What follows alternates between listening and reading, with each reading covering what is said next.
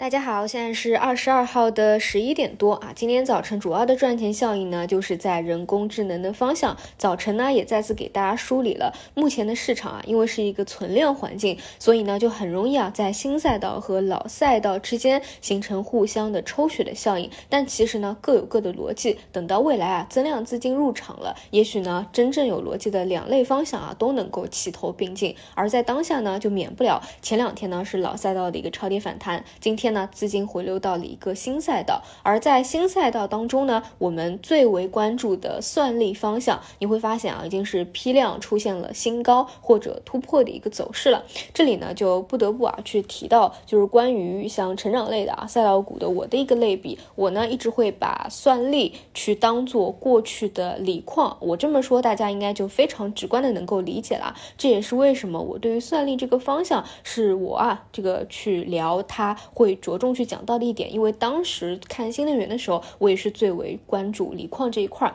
说白了呢，就是它的一个上游。随着人工智能的一个发展，对于算力这一块儿一定是越来越受益的。但是啊，你们要知道，无论是过去的锂矿也好，还是现在的算力也好，它在盘整向上的过程当中，或者说未来有大幅度回调的过程当中，它的走势都不是一帆风顺的，可能呢都要走好多年啊。毕竟 AI 的一个发展现在也只是一个初期，往后看你指不定它要走多少年呢啊。那但是呢，我们是很难你真的去从短线的角度把握说哪一天啊它已经调整完毕了，又要开始启动了，因为这些呢是受到很多事件的干扰的，比如说是不是有一个会议啊，是不是？有全球知名的一个公司去聊 AI，说了些什么？比如说昨天晚上啊，就是知名的英伟达的 CEO 啊，在全球直播畅聊 AI。在他七十分钟的演讲当中，重复了大概四五遍 AI 的 iPhone 时刻已经到来，也提及了 AI 的发展会超过任何的人的一个想象。而这些呢，其实不需要某个事件，我们呢都已经是知道啊，从一个中长期的角度都能够去了解、认知到这一点。或者呢，就是一个筹码的游戏啊。我们说涨了一波以后，筹码呢没有那么的干净，它需要一波洗盘，或者说借助之前啊，大家市场上的这个舆论声音啊都不。看好文心一言啊，也借机可能去洗了一波，那才比较干净以后啊，顺势再拉了拉升起来。有的呢是筹码啊，有的呢是事件的催化。那当年的锂矿也是一样的，有价格的刺激，有资金往主流方向的一个流入，还有其他等等。所以你回过头去看，它就是走出了一波大趋势来。站在这个当过程当中啊，无论是主升浪期间，它一定会有一个调整，还是说在它的一个大周期当中经历了无数次的一。一个腰斩，这些呢是不可避免会遇到的一个情况。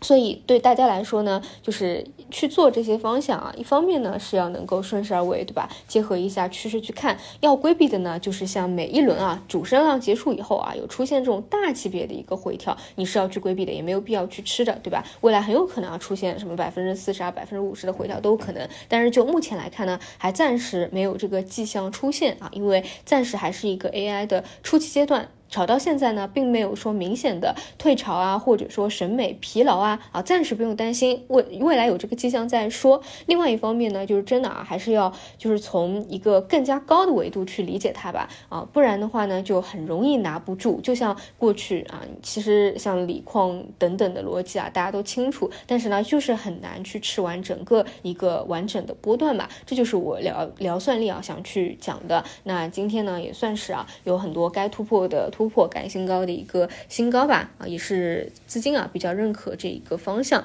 当然免不了啊，在未来资金再去存量的阶段啊，去做老赛道的这个超跌反弹这一块呢，还会有回调，还会有分歧。但暂时来说呢，确实是也没有走完的啊。这是今天主要有赚钱效应的吧？其他呢又是陷入一种内卷的情况。无论是指数的冲高回落也好啊，还是创指降降翻绿啊，这个被东方财富带了一下啊，还是其他的翻方向。啊，这个反弹都没有太强的一个持续性，也很正常，比较契合当下的一个环境吧。啊，对了，我再补充一点啊，就刚才讲到算力，我之前。也讲过，就是最佳最佳的呢，最好是选一些自主可控的，就比如说华为算力这种啊，真正不会被明显的被制裁的，因为之前呢也会出现一些黑天鹅的事件，而且你很难说啊，未来啊我们说已经被制裁了芯片半导体会不会延展到算力这个方向啊？所以我觉得自主可控的逻辑如果能够叠加着，会是更更好的吧。好的，以上就是今天的内容，我们就晚上再见。